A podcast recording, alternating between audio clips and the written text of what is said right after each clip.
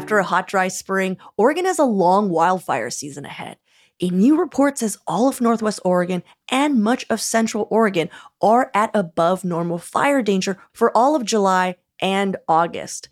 Zach Urness, outdoors editor for Statesman Journal and host of the Explore Oregon podcast, has been keeping a close eye on this summer's fire season. So today on CityCast Portland, he's here to tell us what to expect, knowing that the smoke could still be coming. It's Tuesday, July 11th. I'm Claudia Meza, and this is what Portland's talking about.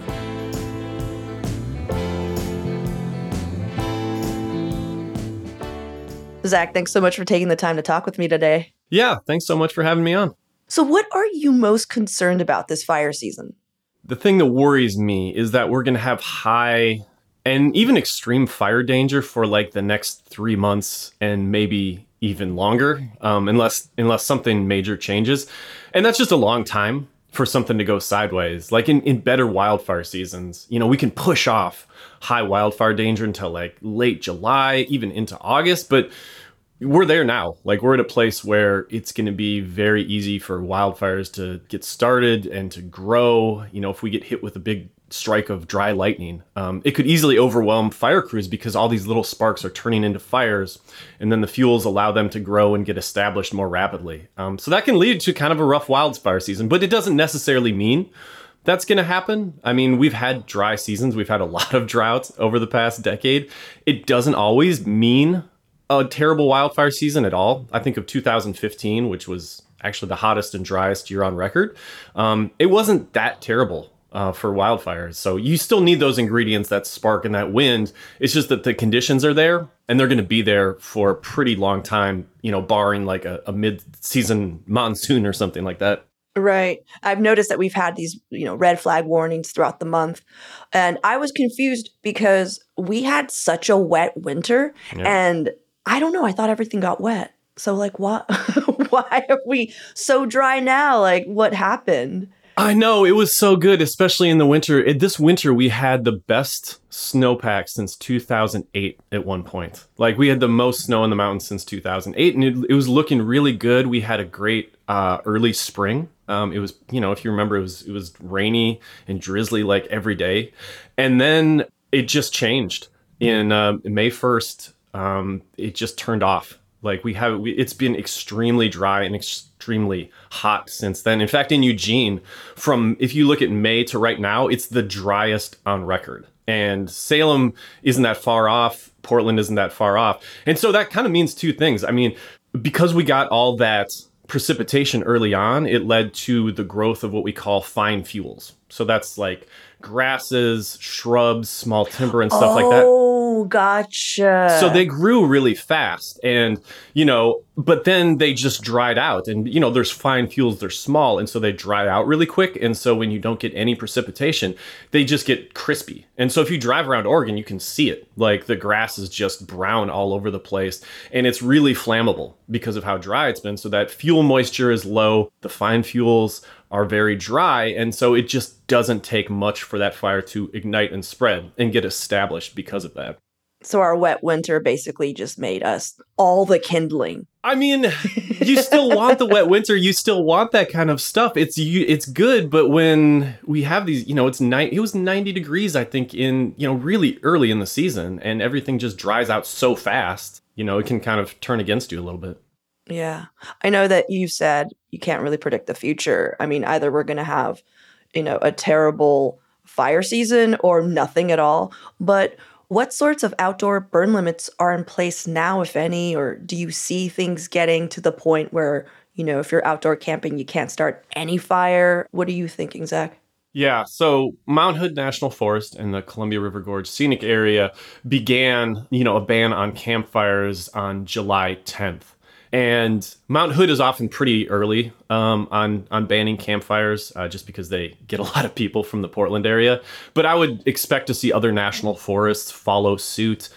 You know, by mid July, um, at least. So I think before you pack up the campfire wood and head out, you know, with uh, your campfire supplies, like you'll want to check, like if it's you're going to a state park, check the website. If you're going to a national forest check that because I expect to see campfire bans start to become more common across the state. It's it just it kind of depends where you're going. Like if you go out to the coast, they're not going to have a campfire ban out there probably for a little bit longer because it's still cooler and wetter out there. But I, I think it's going to be a part of the recreation season this year. Is a and that's a bummer. Like you know having mm-hmm. a campfire ban by, geez, early July. Um, yeah, that that kind of stinks. We've already seen one big fire in the region, uh, the Tunnel mm. 5 fire, which was the Washington side of the Columbia River Gorge.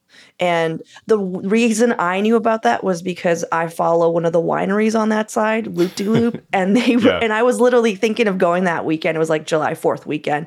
Mm-hmm. And they're just like, "Hey, we're closed." And and I was like, "Oh no." And then I, you know, realized why and and they and they were very sweetly putting up updates about their area and their neighbors yeah. because like 10 people lost homes or something like that. Yeah, I mean they still haven't said exactly what happened, what caused it. The cause is still under investigation. I think the good news is that the fire hasn't grown very much, you know, and the same is true for other fires that have popped up this time of year. There's the Moon Mountain fire in Eugene. It's pretty well contained.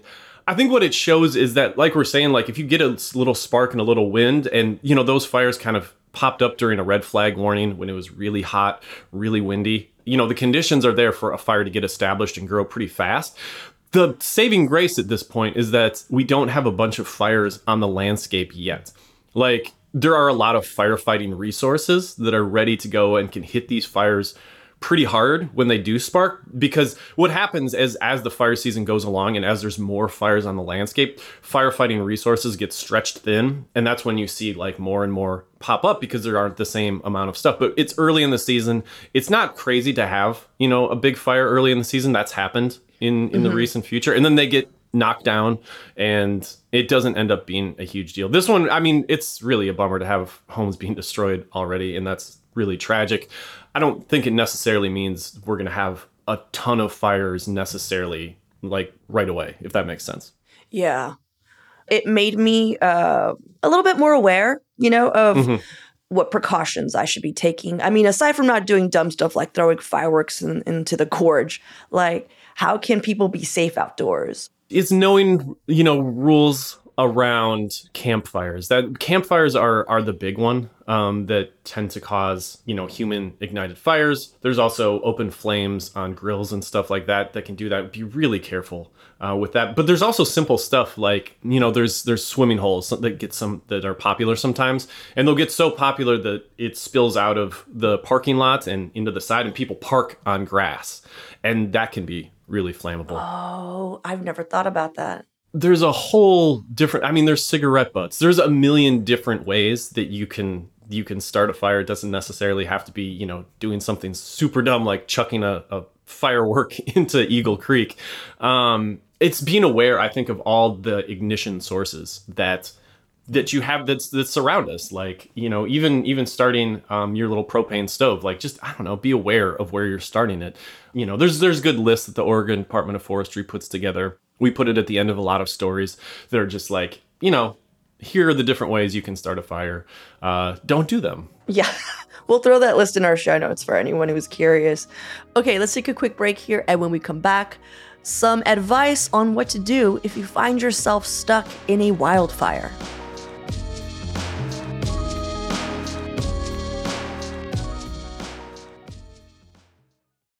Here's a little doomsday question. Uh, I was, you know, I was talking to our producer John before we started talking, and I was like, you know what I realized is if, if I'm somewhere like in the gorge or anywhere, and, and, and like I don't know how I would know, but we figure out that a, a, wildfire started near us, like I would not know what to do. Like I'm like I'm pretty sure every decision I make will just make it so I get closer to that fire or I die in it. Like I I have no, no clue.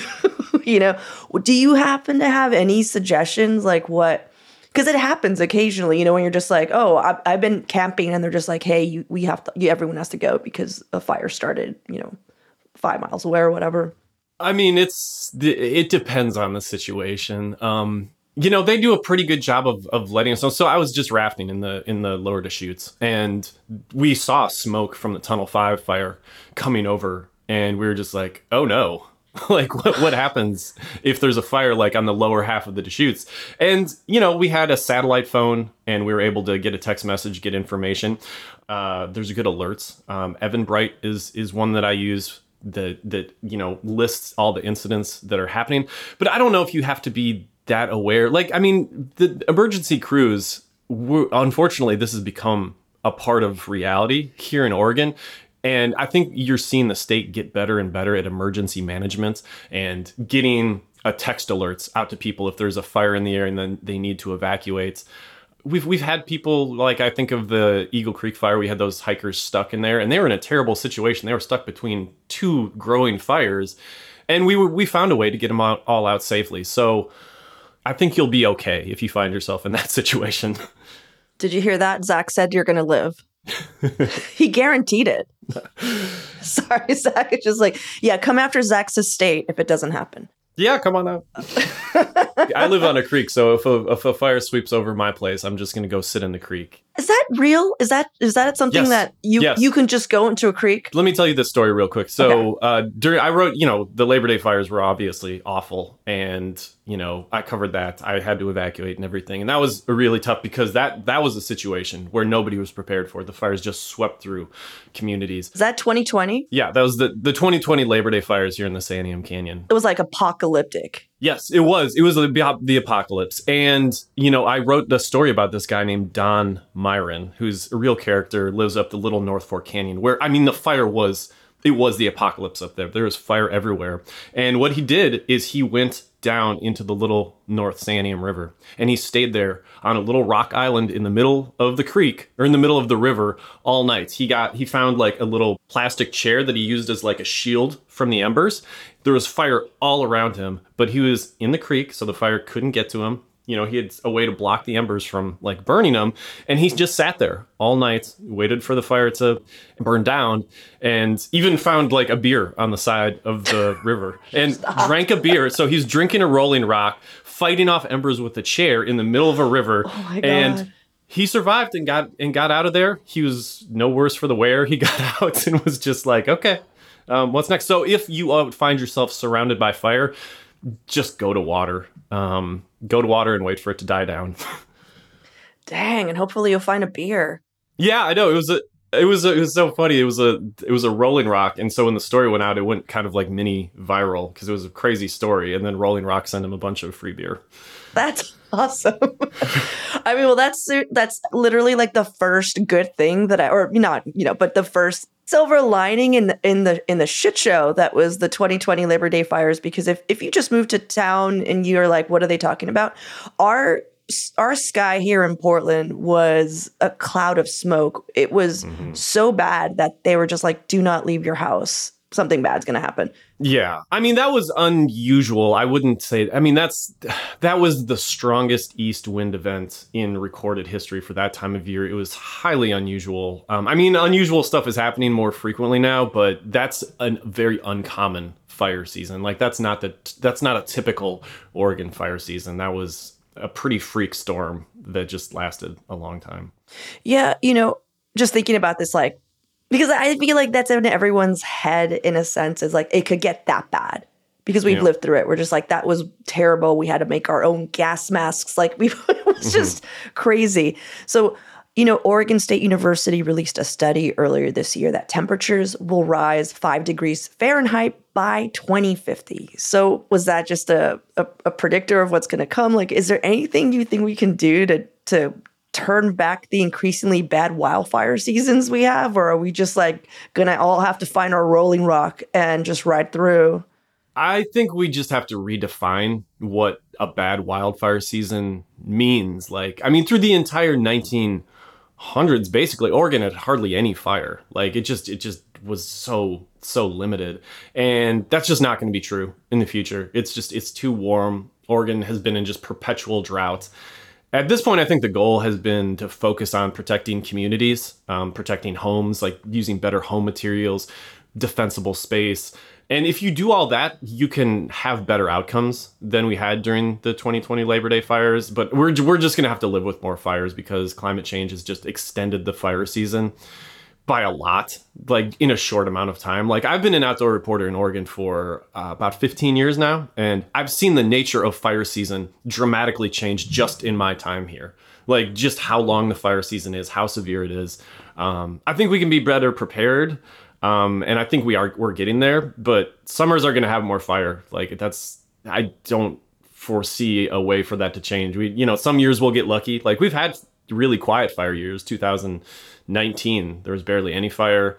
Believe it or not, 2020 actually had almost no fire up until there was apocalyptic fire. So, I mean, that's what's the scary part is we thought we were in the clear, and then it was September, and you're like, cool, that was we were fine. So, I mean, so much of Oregon's catastrophic wildfire is driven by one singular force, and that is east winds. They are the worst. They just like a normal fire season, it can be really hot. It can be 100 degrees and, you know, kind of gusty. And that's not, you know, that's bad. But these east winds just they do everything. It's like putting a blast furnace on any flame. They knock down power lines, then they take those sparks and fan them into giant infernos. So almost all of Oregon's major fire events, every major run is due to east winds from like the Tillamook burn back in the 1930s to the Labor Day fires to even last year, like early September last year, we had an east wind event. And if you remember, there was the Milo McIver fire. There was a fire in South Salem. The Cedar Creek fire blew up. And it's just these, these east winds are just a pox. And they're coming across a landscape that's just already more dried out than it used to be. Well, you know, since we do tend to get wildfires up here, I heard there were these trails or areas that reopen after old fires. And um, I hear they're really cool. Not just say like, "Yay, wildfire!" I mean, natural wildfires are going to happen no matter what. It's just you know if they're if we make them worse or not. But tell me about that. Like, I've never hiked in a. I think they're called fire scars. Like, I've mm-hmm. never hiked in that. Like, can you tell us a little bit about like where one could find one and you know what you could find there? Yeah, no, for sure. I've found that I'm, I like writing about fire scars. I've been hiking and backpacking and fire scars for a long time now because I started in Southern Oregon and down there they have the Biscuit Fire, which was 2002. That was the first. That was almost like the canary in the coal mine for Oregon. It was this 500,000 acre fire that burned, uh, yeah, 2002, and you get to see you know, over the years, how the forest regenerates in different ways. And so that was an area that I that I hiked in a lot. More recently, we talked about the Labor Day fires just a little bit ago. Um, they the the areas that they burned, the millions of acres that they burned, were largely closed to recreation for a long time because of the danger. But they have started to to reopen. And so, if you go up around Detroit, area, which you know had had major fires. There's different trails that you can go. Um, there's one really interesting contrast. It's uh, there's the Rocky Top Trail, uh, which goes up right over the Opal Creek Valley, and you can see just how powerful that fire was. It was the Beachie Creek fire, and you can see just like just a very severe burn because fires burn at very different intensities. Um, you know, after a fire, they'll usually go through and map like how severe a fire was. And so if you go up that Rocky Top Trail, you can see high severity fire, and you can see it's kind of a wasteland. Um, but it's you know it's it's interesting, it's informative, it gives you a sense of the power of these fires. But if you go just a little ways, just a, not that far away, there's a peak, there's a hike called Stahlman Point Trail above Detroit, and that goes up through the Lionshead fire scar, and it's totally different. It's what you would probably refer to as like good fire. Um, it has it burned at a much lower severity at that point. It was a little later in the event, and you can see how the fire just you know got rid of like all the brush and bramble and stuff that builds up along the forest floor, which is a big problem. Like us putting out all these fires has led to overstocked you know forests and you can see how good fire is helpful. It's it left most of the big trees intact. It took out some of the smaller ones. It's it's kind of it's almost like sweeping the forest floor. Isn't that what controlled fires are all about? Yes, exactly. That's what, that's exactly what it is. But I mean, you know, this is this is what what they do, and so you can see it, and it's kind of beautiful. You have like a blackened ground, you have a you know emerald forest canopy. Like there's so many different ways to explore fire scars. There's uh, around the Mount Jefferson area, the B and B complex from 2003 is there, and so you can see a legacy fire. You know, how does it look 20 years on, 25 years on, and you know what's regrowing there what's not you can you feel like a giant in a land of lilliputians there because like all the trees that have grown up like grow up to your like waist that sounds so surreal yeah, it is. So the fire's been resetting the landscape in the Cascades for a millennia. Like it, it just always did that, and so the forest does bounce back. Um, so I recommend hiking in in wildfire scars when you can, um, and when it makes sense. It, do, it, does get a lot hotter. There's a lot less shade, which is not so much fun. Um, oh yeah, that makes a lot of sense. Yeah, well, Zach, thank you so much for taking the time and and talking me through this. Thank you for the work you do. I hope that you stay safe out there yeah thanks so much for for having me on it's it's a fascinating topic and you know it's not it's not going anywhere so yeah thanks for having me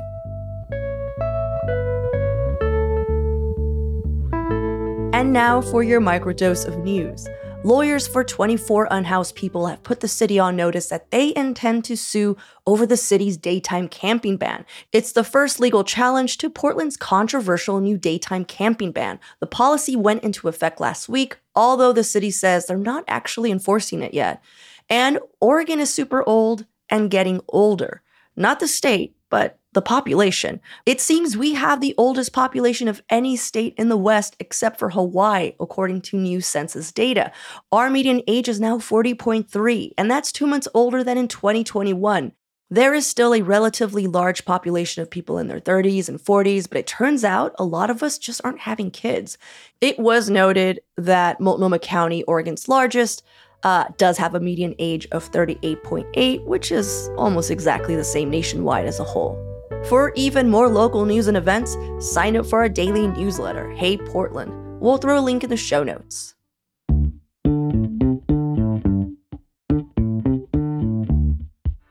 That's all for today here on CityCast Portland. Thank you so much for listening. If you enjoyed the show, please share it with a friend or leave us a good review. It really does help us out. We'll be back tomorrow morning with more from around the city. Until then, see you at Slim's.